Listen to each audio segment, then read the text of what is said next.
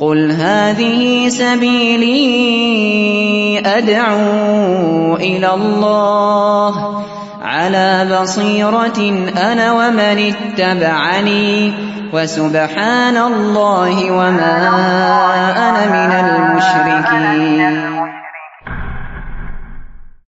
الحمد لله الذي أرسل رسوله بالهدى ودين الحق ليظهره على الدين كله وكفى بالله شهيدا وأشهد أن لا إله إلا الله وحده لا شريك له إكرارا به وتوحيدا وأشهد أن محمدا عبده ورسوله اللهم صل على نبينا محمد وعلى آله ومن تبعهم بإحسان إلى يوم الدين قال الله تعالى في كتابه الكريم يا أيها الذين آمنوا اتقوا الله حق تقاته ولا تموتن إلا وأنتم مسلمون. وقال تعالى يا أيها الناس يا أيها الناس اتقوا الله يا أيها الذين آمنوا اتقوا الله وقولوا قولا سديدا. يصلح لكم أعمالكم ويغفر لكم ذنوبكم. ومن يطع الله ورسوله فقد فاز فوزا عظيما. فإن أصدق الحديث كتاب الله. وخير الهدى هدى محمد صلى الله عليه وسلم وشر الأمور محدثاتها وكل محدثات بدعة وكل بدعة ضلالة وكل ضلالة في النار Masyarul muslimin Jamaah salat Jumat yang mugi-mugi senantiasa dirahmati dan diberkahi Allah Subhanahu wa taala. Pertama-tama kita panjatkan puji syukur pada Allah atas nikmat dan karunia yang telah Allah anugerahkan pada kita sekalian sehingga di kesempatan Jumat yang penuh berkah ini kita menjalankan salah satu perintah yang diwajibkan bagi pria dewasa yang di mana diperintahkan untuk memenuhi panggilan sholat Jumat secara berjamaah. Di mana Allah perintahkan ya ayyuhalladzina amanu nudiya lis-salati min yaumil jumu'ati fas'au ila wa darul khairul lakum in kuntum ta'lamun. Orang yang beriman, jika kalian itu disuruh dipanggil untuk menghadiri sholat Jumat, maka segeralah menuhi penuhi panggilan tersebut. Dan tinggalkanlah jual beli. Zalikum khairul lakum itu lebih baik bagi kalian jika kalian itu mau mengetahui. Fa iza qudiyatis salatu fantashiru fil ard. Jika salat itu sudah selesai, maka bertebarlah kalian di muka bumi. Fa iza qudiyatis salatu fantashiru fil ardi wabtaqu min fadillah dan raihlah karunia Allah. Wazkurullaha katsira dan berzikirlah kepada Allah la'allakum tuflihun supaya kalian termasuk orang-orang beruntung. Dan di antara yang diajarkan lagi di hari Jumat yang penuh berkah ini selain kita diperintahkan untuk menghadiri sholat Jumat juga bagi dan Nabi besar kita Muhammad sallallahu alaihi wasallam memerintahkan kita untuk untuk bersolawat kepada beliau. Kata Nabi SAW, Man sholla alaiya sholatan wahidatan sallallahu biya ashran. Siapa yang bersolawat kepadaku sekali, maka aku akan membalas solawatnya sebanyak sepuluh kali. Dan bagi-bagi kita termasuk di antara hamba Allah Subhanahu wa taala yang rajin bersolawat dan kita dimudahkan untuk mendapatkan Telaga Al-Kautsar meraih kenikmatan dalamnya dan juga mendapatkan syafaat yang besar yang diberikan kepada Nabi kita Muhammad sallallahu alaihi wasallam dan juga mendapatkan kebahagiaan di surga dan dijauhkan dari siksa neraka. Masyaallah muslimin, jamaah salat Jumat yang mungkin-mungkin senantiasa dirahmati oleh Allah Subhanahu wa taala. Setan itu musuh manusia. Dan di antara tujuan setan itu adalah untuk menyesatkan manusia. Allah Subhanahu wa taala berfirman dalam surat Yasin ayat 60. Alam a'had ilaikum ya bani Adam alla ta'budu syaitan. Innahu lakum aduwwum mubin. Ingatlah hai orang-orang yang yang berbuat jahat, bukankah aku telah memerintahkan kepadamu hai bani Adam supaya kamu tidak menyembah setan. Pada ayat sebelumnya disebutkan wamtazul yauma ayyuhal mujrimun. Berpisahlah kamu orang-orang beriman berpisah dengan orang-orang yang penuh dosa yang gemar berbuat dosa. Maka di sini disebutkan setan itu adu mubin, musuh yang jelas bagi kalian. Lantas kita diperintahkan oleh Allah Subhanahu wa taala, janganlah kalian menyembah setan. Sebelum saya masuk dalam penjelasan ayat ini dan beberapa langkah setan yang kita akan lihat nanti ada enam langkah yang disebutkan oleh Imam Ibn Qayyim rahimahullah tentang enam langkah bagaimana setan itu bisa menyesatkan kita. Adik-adik sekalian yang semoga senantiasa dirahmati oleh Allah. Ini kali kedua Jumat saya berhadapan dengan adik-adik sekalian. Mohon bisa tenang, tidak berbicara sana sini. Jumatnya jadi sia-sia. Tidak tegur temannya kanan kiri Jumatnya jadi sia-sia Kakinya tidak ditekuk untuk dipegang Lututnya tidak dipegang Kakinya turun ke bawah Biar nggak mudah tidur. Kata Imam Nawawi makruh hukumnya ketika Dengar khutbah Jumat kakinya dipeluk Lututnya dipeluk nggak boleh. Yang Nawawi sebutkan ini dalam kitabnya Riyadhus Solihin dari sekarang dari mulai SMP itu belajar adab-adab. Jenengan mau jadi orang besar itu dari adab dulu. Ada pada orang tua di rumah, ada pada guru itu di sekolah, adab ketika hadir khutbah Jumat ini juga. Tanpa adab nggak mungkin jadi orang besar. Nggak tahu aturan-aturan nggak mungkin jadi orang besar. Pelajari ini. Islam sudah ajarkan seperti itu. Mau jadi orang sukses dari adab. Nggak beradab, nggak tahu aturan, nggak akan jadi orang sukses. Cuma jadi anak yang durhaka nantinya nanti ketika besar. Jadi sia-sia. Saya ingatkan ini sudah kali kedua. Besok kalau seperti ini lagi tak ingatkan lagi ulang. Jumat khutbah tidak boleh ada yang ngobrol. Kanan kiri nggak boleh ngobrol. Aturan itu semua di masjid mana pun sudah paham. Tadi ayat Jumat yang saya itu jelaskan awalnya ketika orang-orang itu dengar Nabi SAW khutbah Jumat seperti ini, mereka ketika itu ngobrol kanan kiri dan lihat di luar sana ada pedagang. Nabi sedang khutbah lagi di depan, lagi berkhutbah. Pedagang itu datang mereka keluar dari masjid. Sisa ketika itu awalnya lebih dari 40 sisa 12 jamaah yang ikut mendengar khutbah Jumat. Maka diingatkan tadi wadarul bayi kalau khutbah Jumat itu sudah ya dilaksanakan tinggalkan jual beli aktivitas dunia nggak boleh ada maka jenengan di sini dengar khutbah Jumat baik-baik. Kalimat saya ini tegas di sini. Insya Allah saya tidak buat orang ngantuk di sini. Ulang-ulang saya akan ingatkan terus. Ini sudah kali kedua.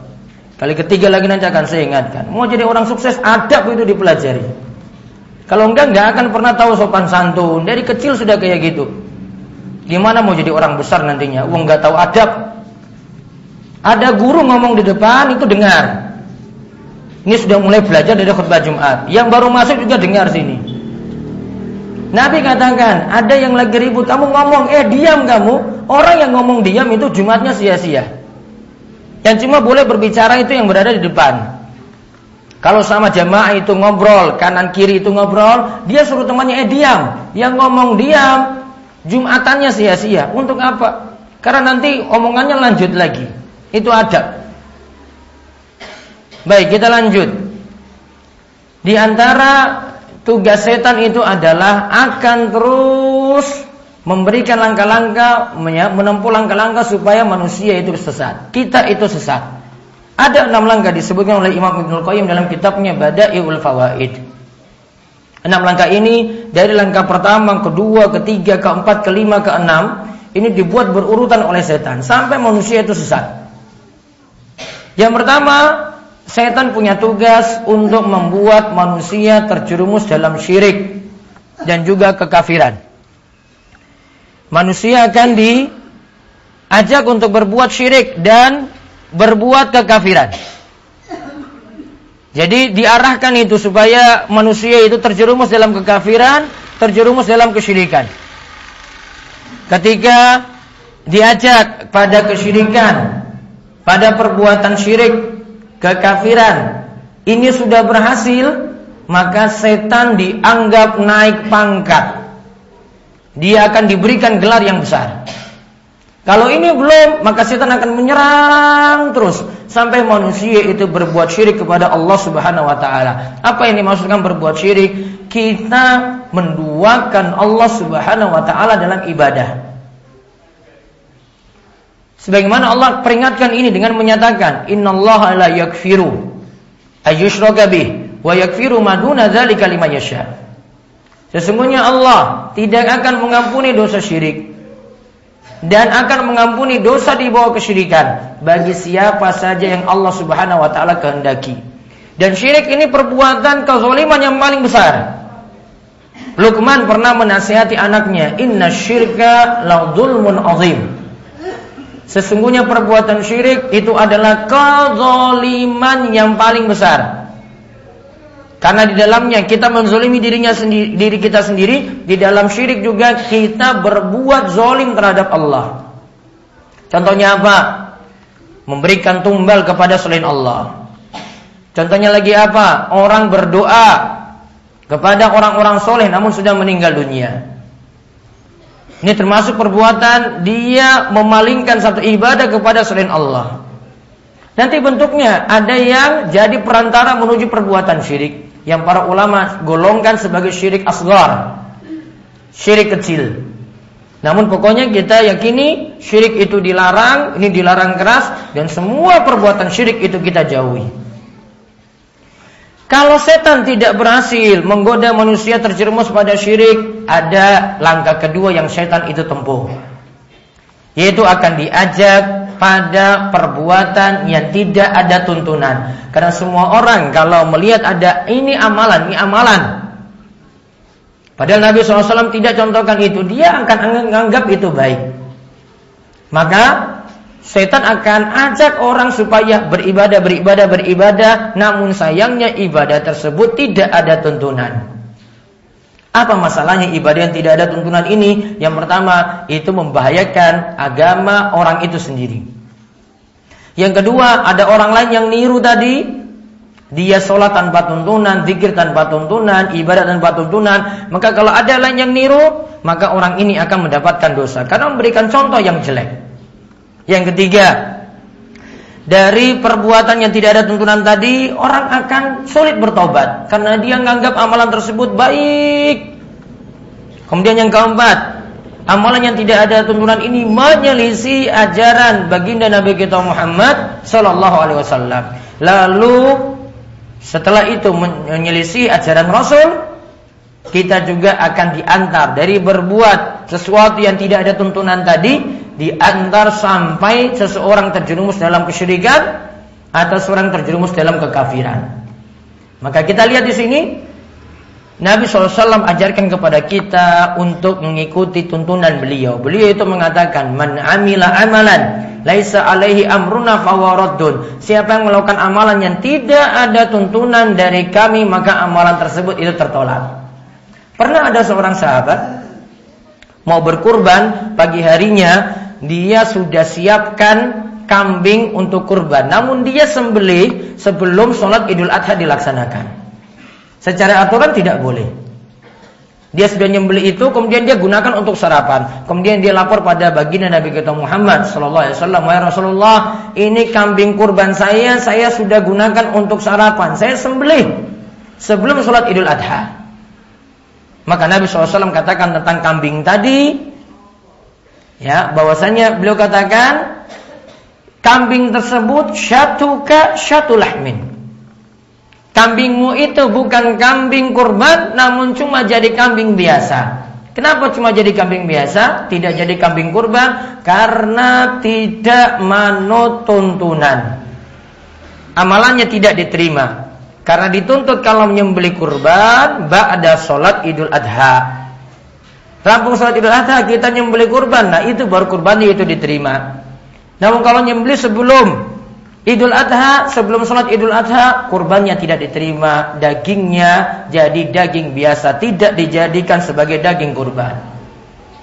Nah kalau langkah kedua tidak berhasil lagi, setan akan tempuh langkah yang ketiga, yaitu setan akan menggoda manusia supaya terjerumus dalam dosa besar. Dosa besar contohnya apa?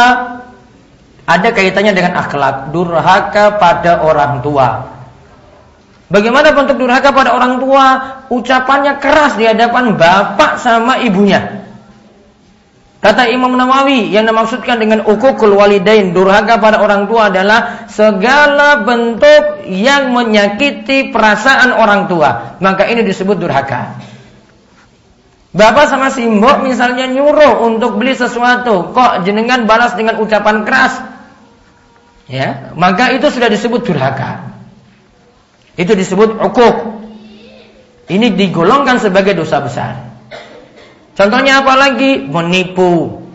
Berbohong pada orang tua berbohong pada teman. Termasuk dosa besar.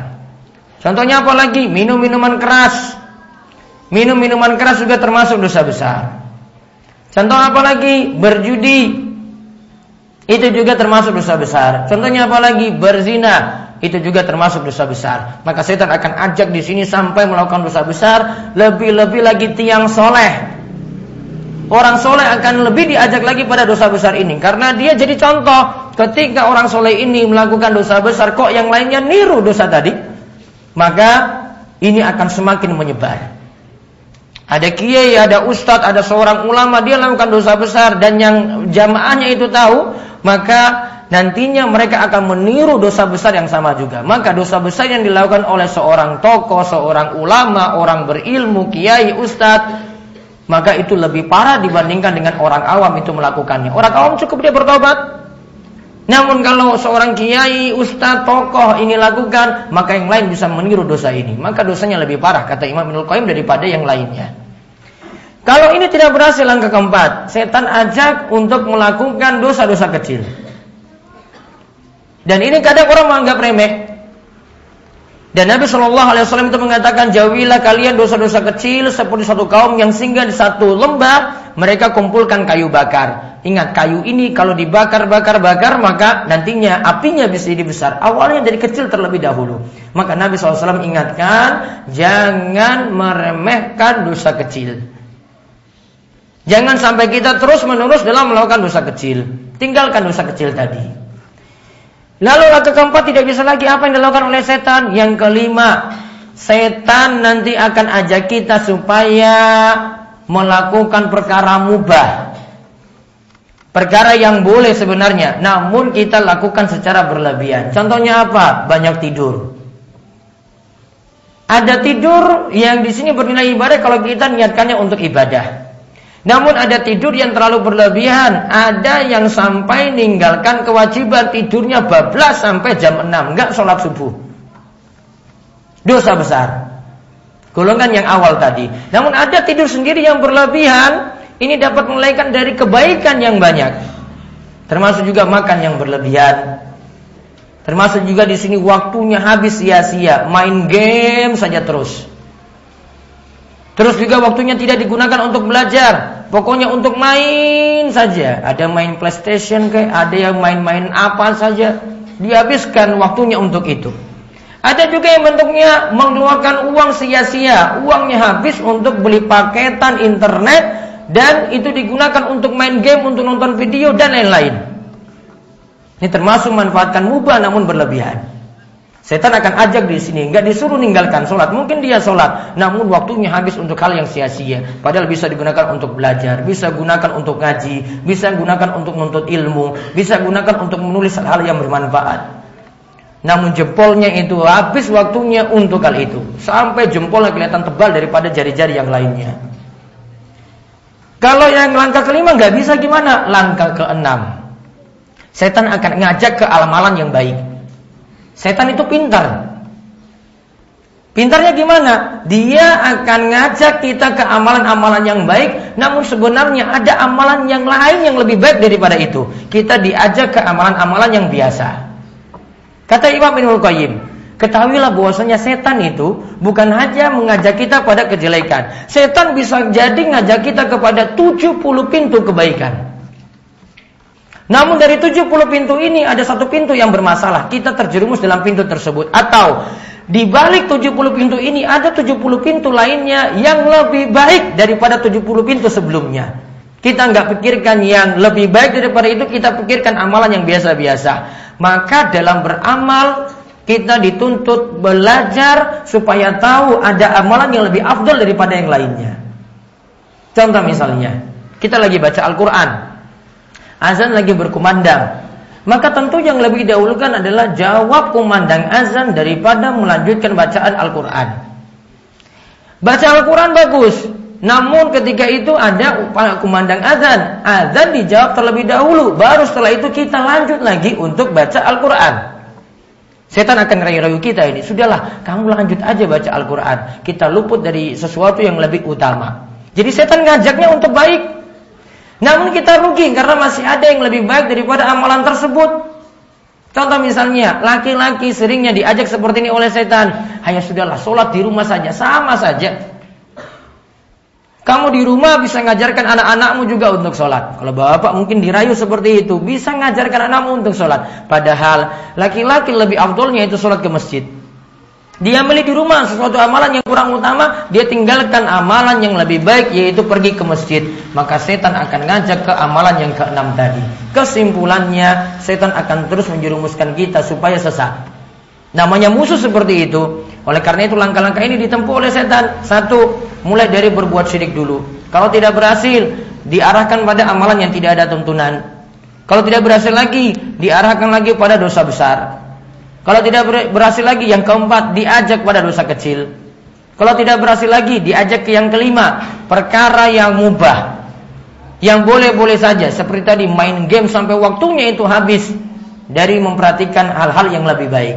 Lalu yang keenam, setan akan arahkan kita kepada amalan-amalan yang kurang manfaat, padahal ada amalan lain yang lebih bermanfaat. Demikian dalam khutbah Jumat kali ini sebuah faedah dari kitab Bada'iul Fawaid karya Imam Ibnu Qayyim rahimahullah. Mugi-mugi kita semakin mengatur waktu dengan baik, ibadah kita bisa diperbaiki dan kita dimudahkan untuk menjauhi segala hal yang Allah Subhanahu wa taala itu larang. Aku lu qouli hadza wastaghfirullah li wa lakum wa lisa'il muslimin innahu wasamiul alim.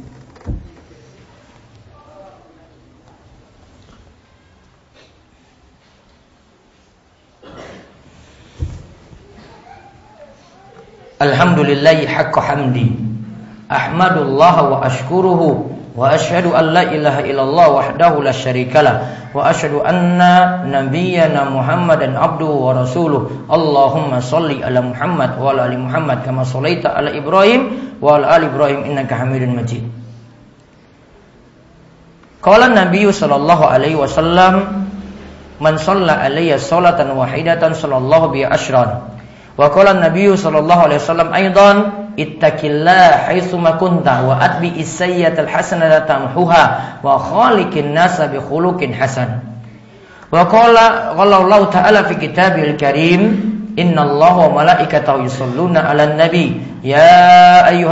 Amanu sallu alaihi wa sallimu taslima Allahumma salli ala Muhammad wa ala ali Muhammad kama sallaita ala Ibrahim wa ala ali Ibrahim innaka Hamidum Majid Allahumma barik ala Muhammad wa ala ali Muhammad kama barakta ala Ibrahim wa ala ali Ibrahim innaka Hamidum Majid Allahumma ighfir lil muslimina wal muslimat wal mu'minina wal mu'minat al ahya'i minhum wal amwat. Innaka sami'un qaribun mujibu da'wah. Allahumma qsim lana min khasyatika ma tahulu bihi bainana wa baina ma'asik. Wa min ta'atika ma tuballighuna bihi jannatak. Wa minal yakini ma tuhawwinu bi alaina masa'ibad dunya. Allahumma mati'na bi asma'ina wa absarina wa qulubina wa azwajina wa quwwatina ma ahyaitana waj'alhu warisa minna waj'al sa'rana 'ala man zalamana wansurna 'ala man adana wa la taj'al musibatana fi dinina wa la taj'al dunya akbar hammina wa la mablagha ilmina wa la tusallit 'alaina man la yarhamuna rabbana hab lana min azwajina wa dhurriyyatina qurrata a'yun waj'alna lil muttaqina imama Allahumma kfina bihalalika an haramik